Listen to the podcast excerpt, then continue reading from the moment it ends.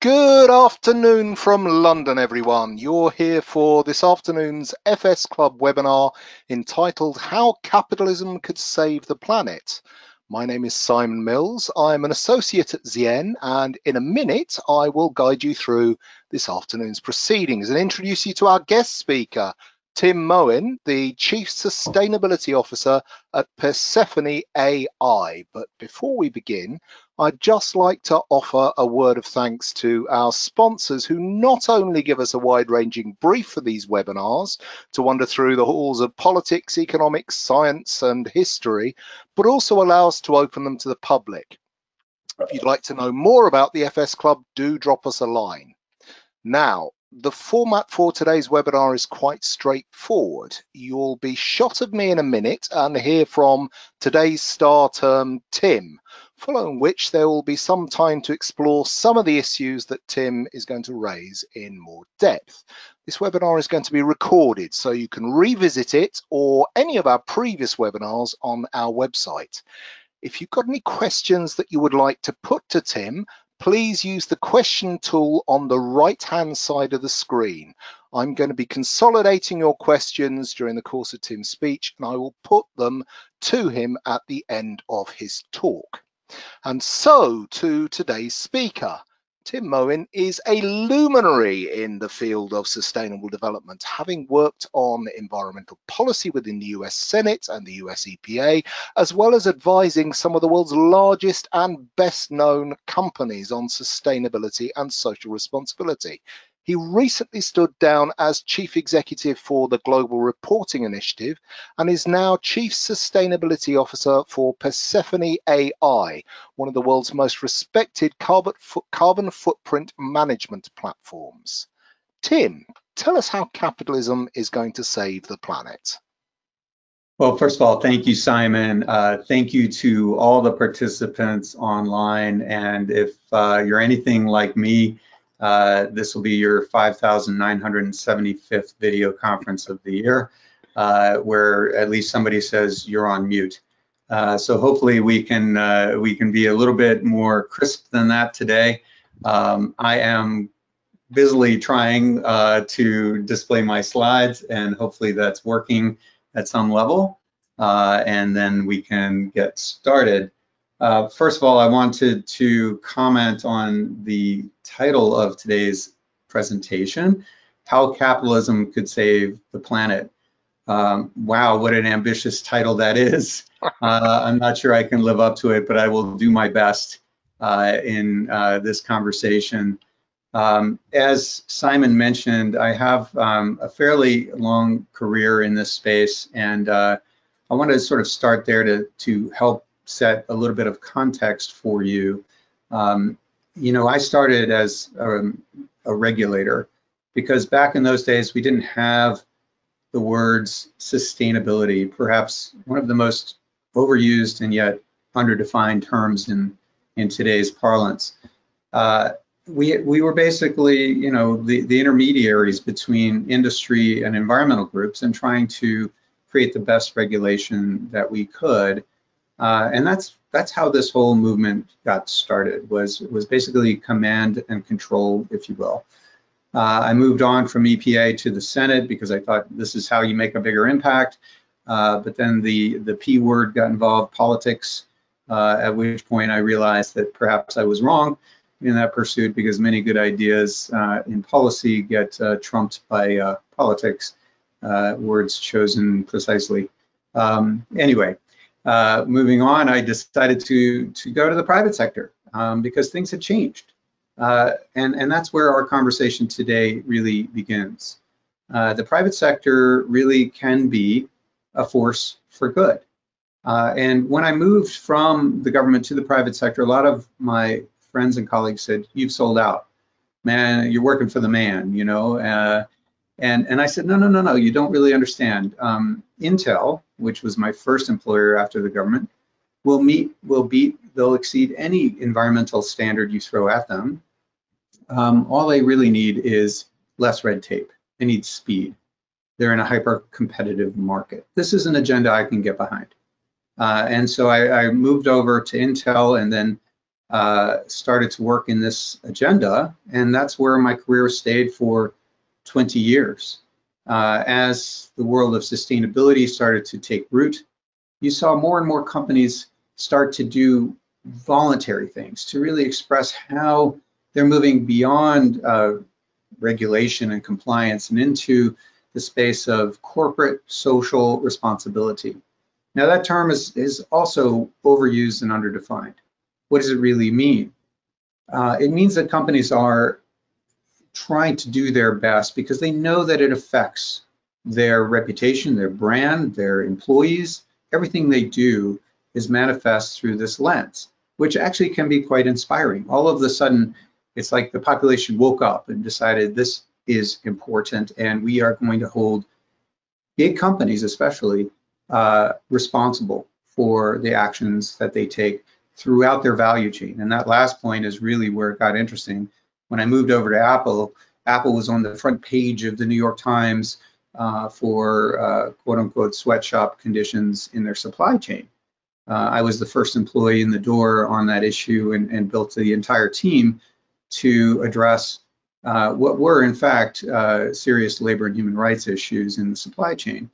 Um, and so, as you see, the, the, the scope of these issues started to expand, and the breadth of the issues through the value chain began to expand.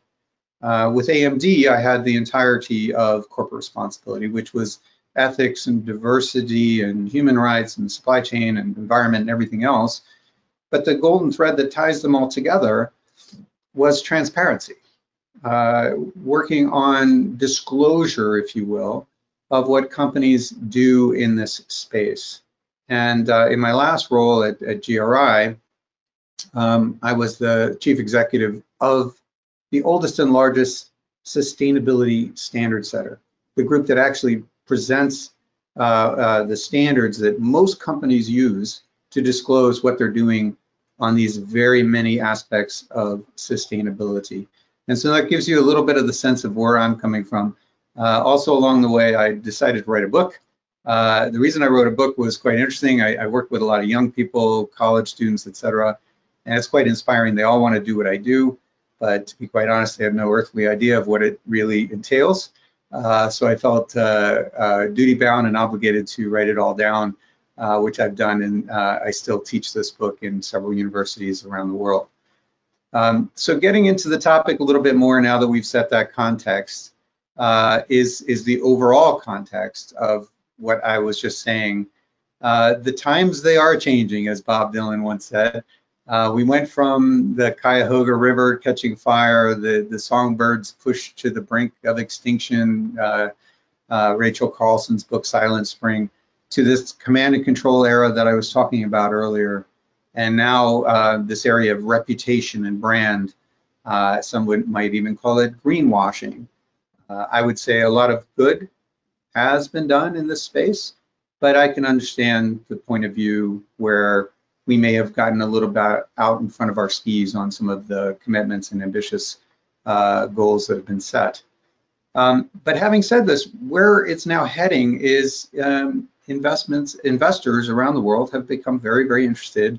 And now you see this, this eye-popping statistic of 40 trillion that's it with a T, uh, US dollars invested in, in some sort of fund that's involved with ESG, environmental, social, and governance. That is a huge number, and it's moving to over 50, according to Bloomberg, by 2025.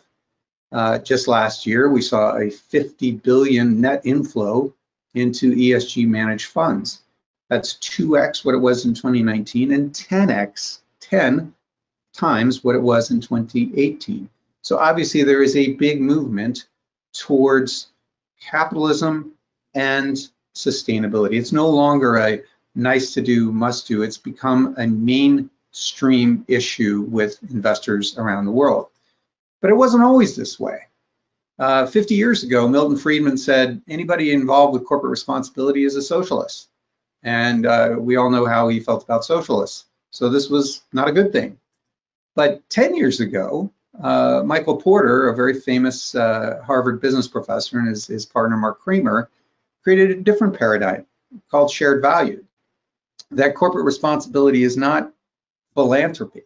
It's not just giving things away. It's actually doing good while doing well. It's providing some value back to the corporation, and that makes it much more a part of business. And then just this year, Larry Fink, uh, a noted capitalist, maybe not so much a noted environmentalist, uh, said that the companies that have a articulated strategy in his in uh, his issue is climate change uh, will distinguish themselves with their stakeholders and shareholders, and companies not having such a strategy will see their business valuations suffer. Uh, two weeks after this, uh, his, his famous letter, and I, I find myself uh, having to check my values because I, I wait uh, with anticipation every year for uh, this noted capitalist uh, missive every year because it's now sort of sets the tone for all of us. But two weeks after he, he set this out this year, he said that that Larry Larry said that they would vote their shares against boards that didn't follow this guidance.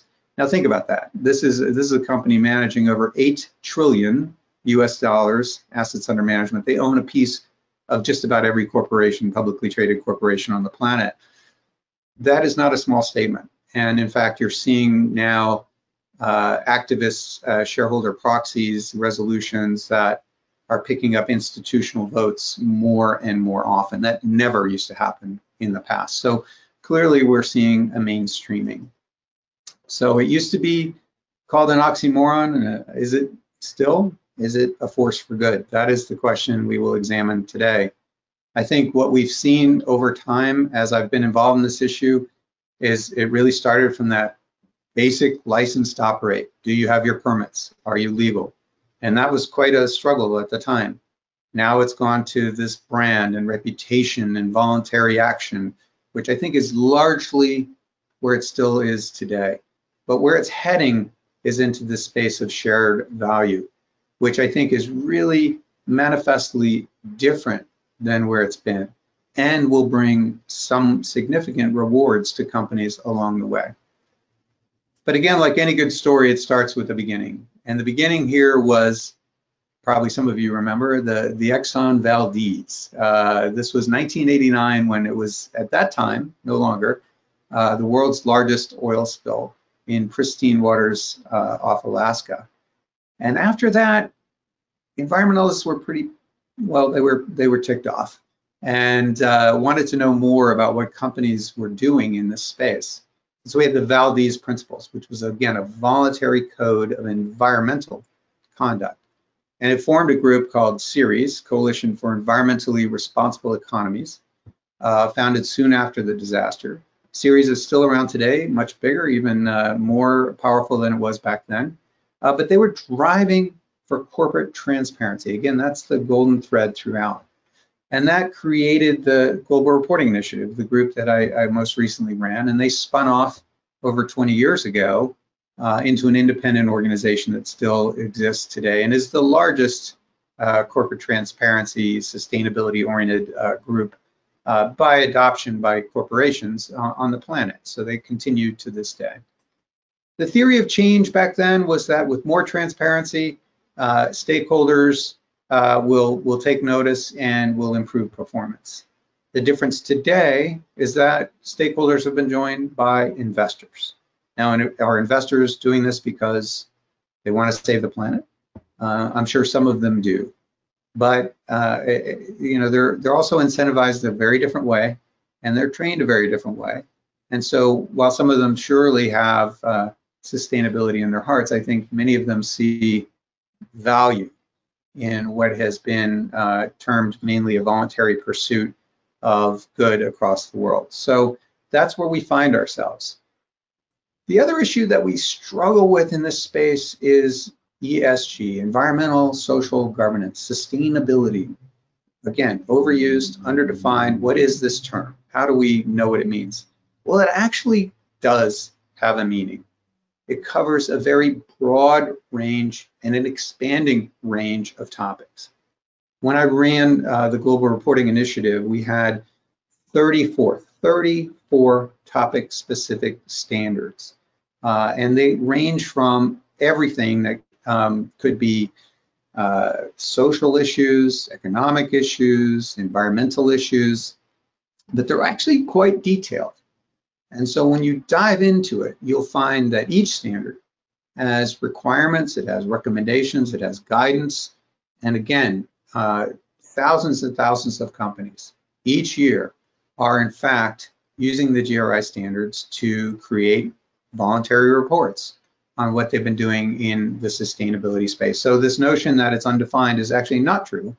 It is very well defined and it has been for some time. Uh, this is a graphic representation of what I just said. Uh, a little bit more detail, the universal standards sort of talk about what a company is doing, what business they're in, the management systems they use, and then you get into these 34 topics. The difference has been that companies largely can select which topics they actually think apply to them, uh, much different than financial reporting. That is starting to change. We're starting to see the European Union and other regulators mandate certain environmental topics that will be universally required for disclosure. And again, we can get into some discussion about what those are uh, and what changes are coming. But until then, I think the world looks a little confusing to many. Uh, we see that there are multiple organizations that offer frameworks or standards, uh, and they are listed here. I've, I've, talked about GRI enough. There's the CDP, the formerly known as the Carbon Disclosure Project. Uh, TCFD, some viewers may know this one. It's the Task Force on Climate Related Financial Disclosure. And this one is really on fire now. It's going to be required disclosure in the United Kingdom and other countries this year. Uh, and if you haven't sort of followed this, what's very interesting about it is it didn't spring from activism. It actually came from the G20 Financial Stability Board. Another indication that sustainability has sort of crossed over from that activism space into the mainstream space when the world's largest economies identify climate change as such an existential threat that it could destabilize uh, financial markets across the world. And they created the TCFD, and now the TCFD is becoming a mandatory disclosure. And you see others here, um, SASB, Integrated Reporting, CDSB. Notably, these organizations are more recent, and the reason they've come onto the scene is to service the investor market. They pr produce standards and frameworks that are specifically tailored to the needs of capital markets and investors. And that's, uh, again, a sign of, of where things are going. Notably, on the right side, uh, I just put this up here because um, these organizations are often uh, lumped in and, and, therefore confused with uh, the, the organizations on the left that offer frameworks and standards. This, um, these organizations really are representative of an entire industry that has been spawned from uh, the, the, the development of ESG. So Bloomberg, the largest, uh, aggregates and, and, creates this information, uh, sells it. Refinitiv does the same thing. And then you have a whole bevy of analysts that provide rankings and ratings. Uh, these organizations try to sort out the very many disclosures and provide uh, analytics to the market. Again, these are for-profit organizations, and again, there's uh, many different questions that we can get into. But before we move on, uh, let's do a little audience participation here and see after uh, that um, that discussion uh, about a poll question. Uh, and maybe Peter, you can help me with this. how likely are environmental and social issues to be incorporated in a mainstream of business and investment decisions? Is it greenwash? Is it reputational? Uh, is it uh, likely to become a concern for all public companies? And uh, should wise companies be doing this already? So those are the answers. Uh, please go ahead and uh, start the poll now, and we'll we'll cover the results in a in a moment. Perfect, Tim. The audience is almost 50% voted now. I'll just leave it open for a few more seconds to uh, let everyone answer. There we go, coming up to about 80% now. I'll leave open for a few more seconds and uh, I'll just display the results now for you. Ah, there we go. Wise companies should already be managing these issues. Uh, well, I couldn't agree more. So thank you. Uh, I think we have the right audience for this, or else my uh, my presentation was more convincing than I thought. So uh, thank you for that. I much appreciate the uh, vote of confidence. Uh, so let's talk a little bit and finish up on kind of what's next. one of my favorite sayings is from the great one, Wayne, Gret Wayne Gretzky, if you follow uh, ice hockey, where he said uh, the secret to his greatness was he skates to where the puck is going, not to where it's already been. So where is the puck going? Uh, we talked a little bit about the trend lines from shareholder value to shared value to stakeholder capitalism, which is uh, we didn't cover, but the the uh, Business Roundtable made a shift in 2019 from shareholder primacy to stakeholder primacy, which is a pretty big shift to institutional activism, which is a really big shift because it involves a lot of money uh, that can vote against uh, the board of directors, as I mentioned earlier, to this area of convergence with financial disclosure converging uh, with ESG disclosure, which is really where things are going now. And now we're, we're circling all the way back to new regulation. We're seeing regulations come out of the European Commission and the Securities and Exchange Commission uh, so and a number of other jurisdictions around the world. So this has a lot of implications. There are new mandates, as I just mentioned. Um, this global convergence will start to, we hope, uh, create a single common language for how we disclose these very many topics. So they're comparable, they're assurable, they're auditable.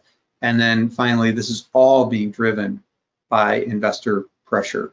Uh, and we're seeing everything from the institutional investor activism I mentioned to a price on carbon. Uh, and if you're in the US, uh, the Securities and Exchange Commission uh, is, is clearly going to start using its enforcement authority here. So a couple of things to really pay attention to. Um, the headlines largely reflect this. Uh, these are all very recent headlines in terms of the uh, convergence, the new regulations we talked about, and the asset flows into ESG, uh, all very recent and uh, honestly only getting more and more dynamic. How does this affect companies? Uh, one of the things we haven't discussed thus far is value. A lot of times we look at this issue as a cost of doing business, a compliance, a check the box, if you will. Um, one of the things from my many years of working in companies that I find quite inspiring is that young people millennials, we call them sometimes, or Gen X, Gen Y, I've lost track, uh, really care about what a company does in this space. And we did a study when I worked at AMD. We, we tried to cross match the employees that got involved, got involved with volunteerism uh, with the engagement scores for those employees, and we found a very high correlation. So when employees participate in a cause at work, then work tends to become their cause. So it's just one example of where companies can find value instead of just treating this as a check the box. And that, that'll be the final word on this. And looking at this whole area, it's confusing. There's a lot of change in the wind. But as a company, uh, when you consider this, of course, we all want to do good in our careers. We want to leave a legacy of good but also going back to the shared value message. Uh, companies are not charities. Companies are for-profit institutions, and they need to create some value that that then creates that cycle of value and doing good in the world. And I think that's a good place to end it. Uh, I do see that capitalism is beginning to align with sustainability. It's not the way it was when I started my career, and it's a wonderful thing to see after many years of working in this space. So I wanted to say thank you to the hosts, the participants, and everybody who's involved in this. Uh, I'm super excited to do this. This is another example of sustainability going mainstream. There I am at the NASDAQ uh, ringing the bell uh, a couple of years ago with GRI, and I'd love to get into a, a robust Q&A. I provided a few um, more recent and relevant articles on some of the topics that I've covered here as a resource for you as well. So thank you very much. Wow, that was uh, really inspiring, Tim. And we've got a host of questions from our audience, but I'm actually going to take Chairman's privilege to ask the first one. Um, the world is still suffering through a pandemic, and you've mentioned this one effect of which was the the postponement of, of COP26 from 2020 to later this year. Given the seismic shift in the political landscape of the US, what do you think uh, a positive outcome for COP26 might look like? And has COVID 19 saved the planet? well, those are those are two uh, very big but related questions. Um, uh, I'll start with the second one first. You know, why, why are we in this uh, dynamic phase? Uh, the pandemic had a lot to do with it. Uh, let's face it, we're all in this uh, together, and it brought up a number of issues that were perhaps further down the priority list before. Issues of worker health, working remotely, uh, even racial diversity came onto the screen quite quickly. And, and all of this sort of came together uh, as we're hopefully exiting the pandemic into some of the Build Back Better uh, infrastructure and stimulus packages that you're seeing across the developed world, which is quite interesting because it goes along with the political shift that we saw in the US, uh, co coming along with Europe, which has never really shifted its views on sustainability, so all of this is coming together and heading towards COP26. A couple of weeks ago, we saw President Biden bring together 40, uh, 40 heads of state, uh, most of which made some ambitious claims uh, for reduction of greenhouse gas emissions.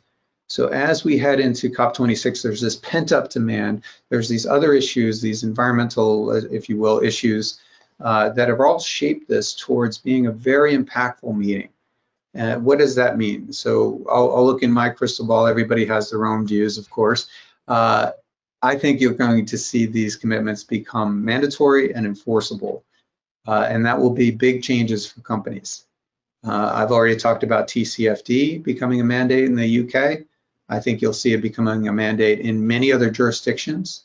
I, I also believe that um, the TCFD framework, the, the global, let's say, common language for carbon disclosure, will also get incorporated into your financial disclosures.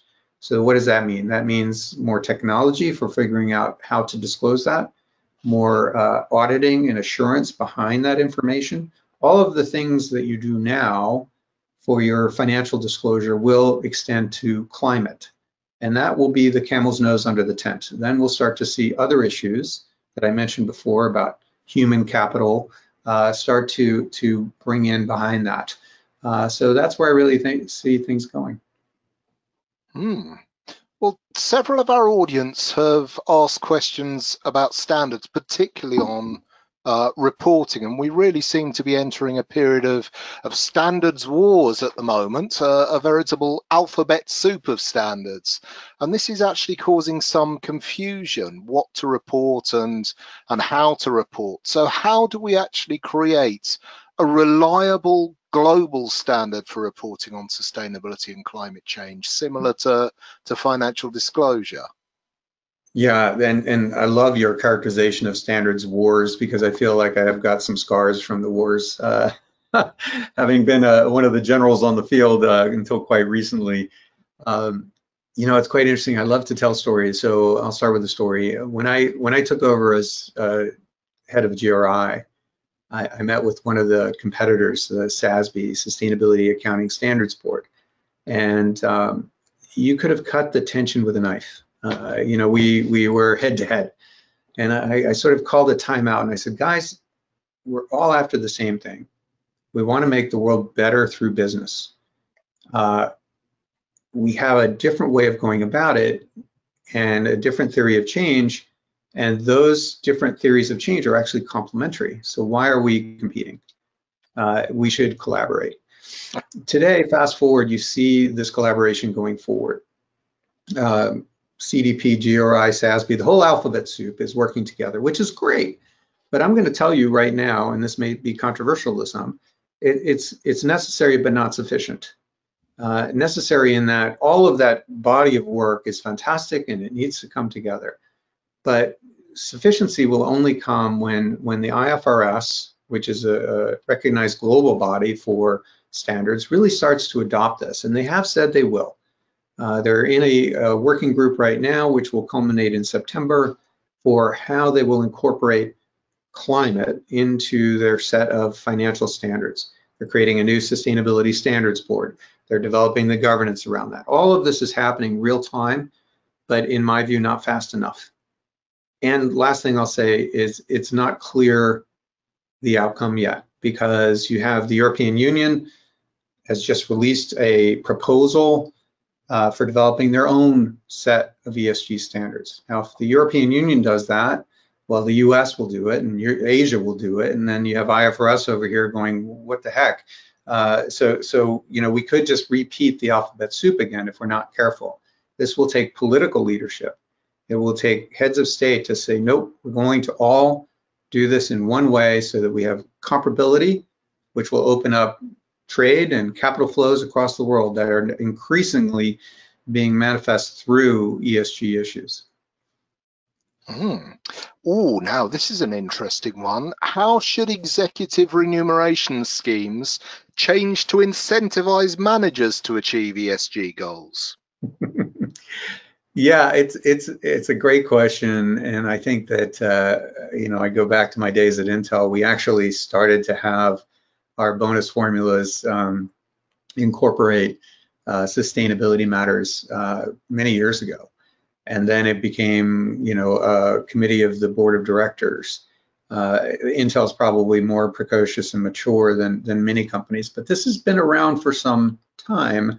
And I do think it is important to align incentives. Uh, we're all motivated by incentives. And let's face it, if it's not in your incentive scheme, it's easy to uh, ignore in the flood of other activities that you have on your plate. So I do believe that that is an essential element of corporate responsibility, but uh, the KPIs need to be real. Uh, it can't be greenwashing. Um, and there's been a couple of articles written recently about all of the quote unquote net zero claims. Uh, not a week goes by without another net zero claim. What are these claims?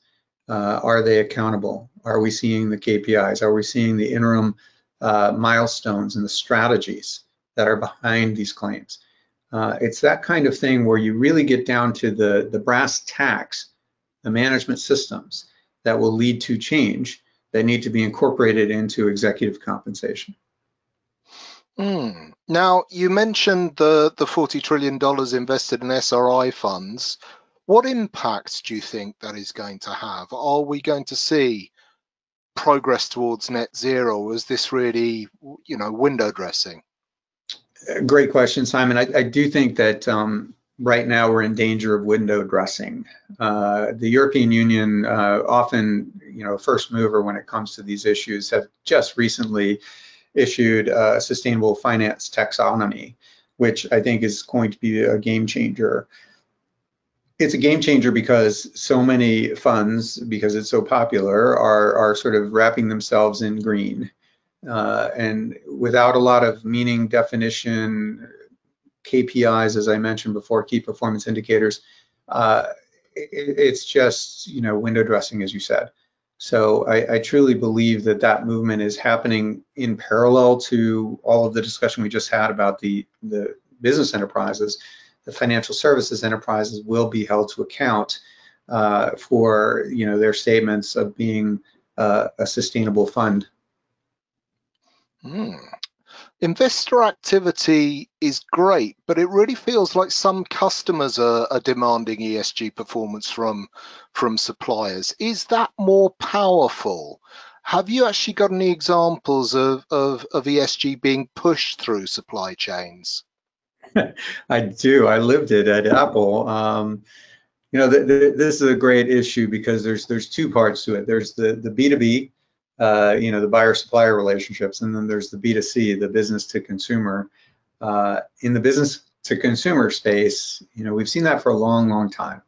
Uh, companies making claims, uh, those claims being questioned, uh, consumer behavior not really matching what they, they respond to in surveys and polls.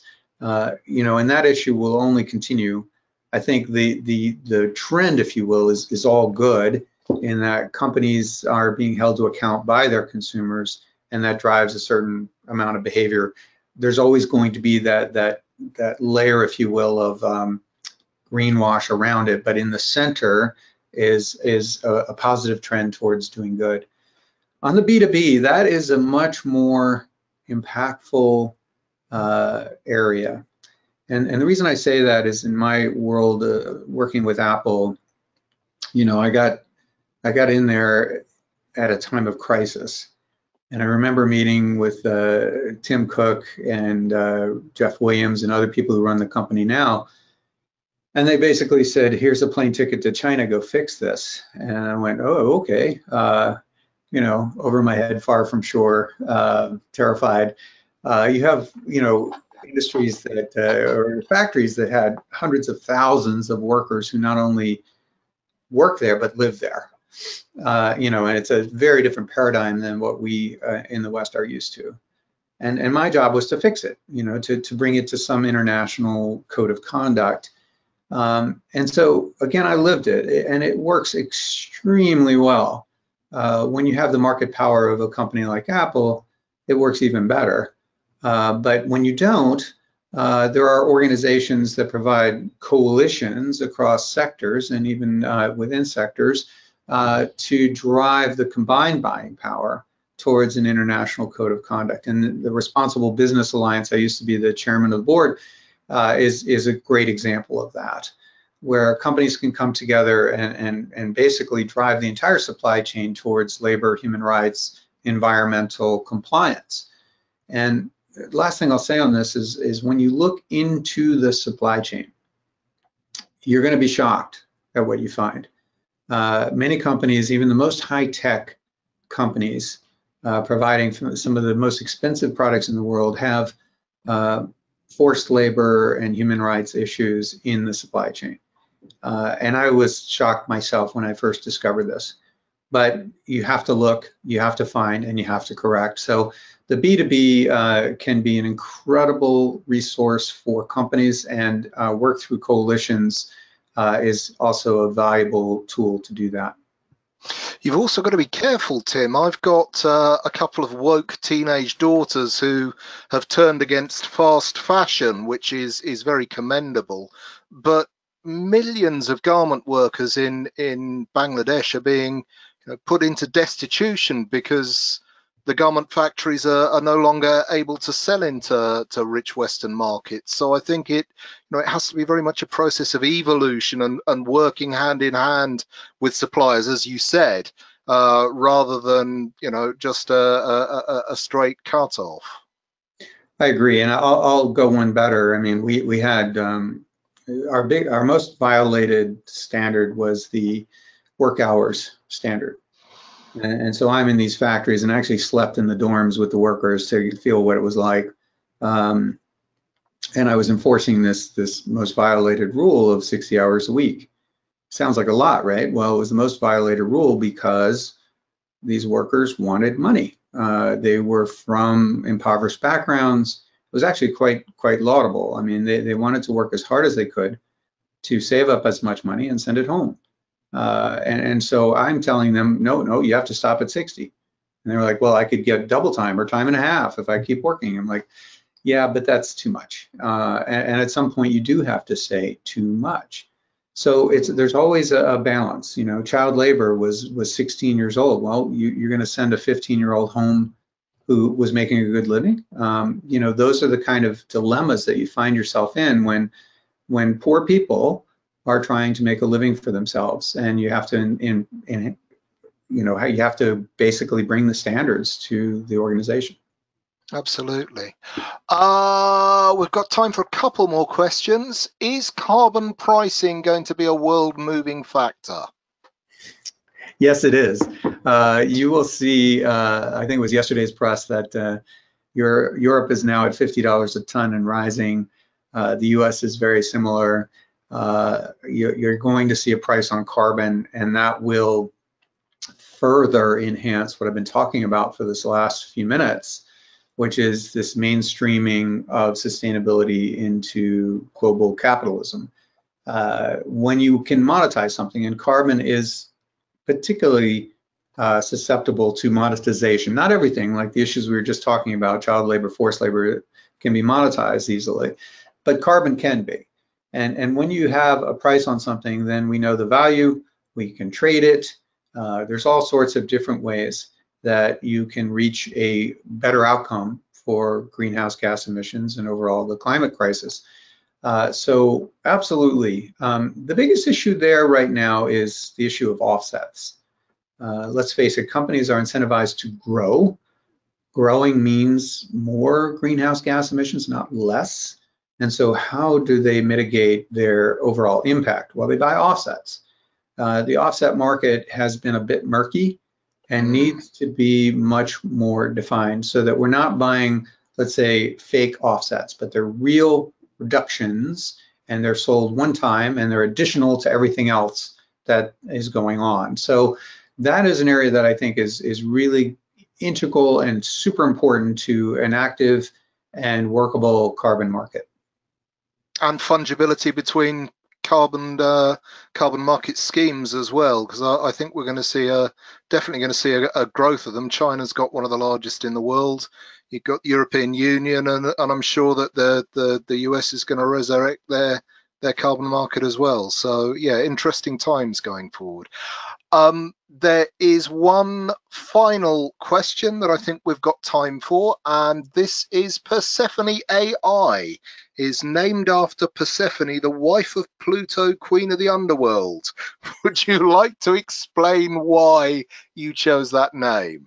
Um, well, I didn't choose it, but I did look into it. And like all Greek gods and goddesses, the backstory is not a good one. Uh, I think that uh, Persephone uh, also was associated with renewal and spring, and that's why it was chosen.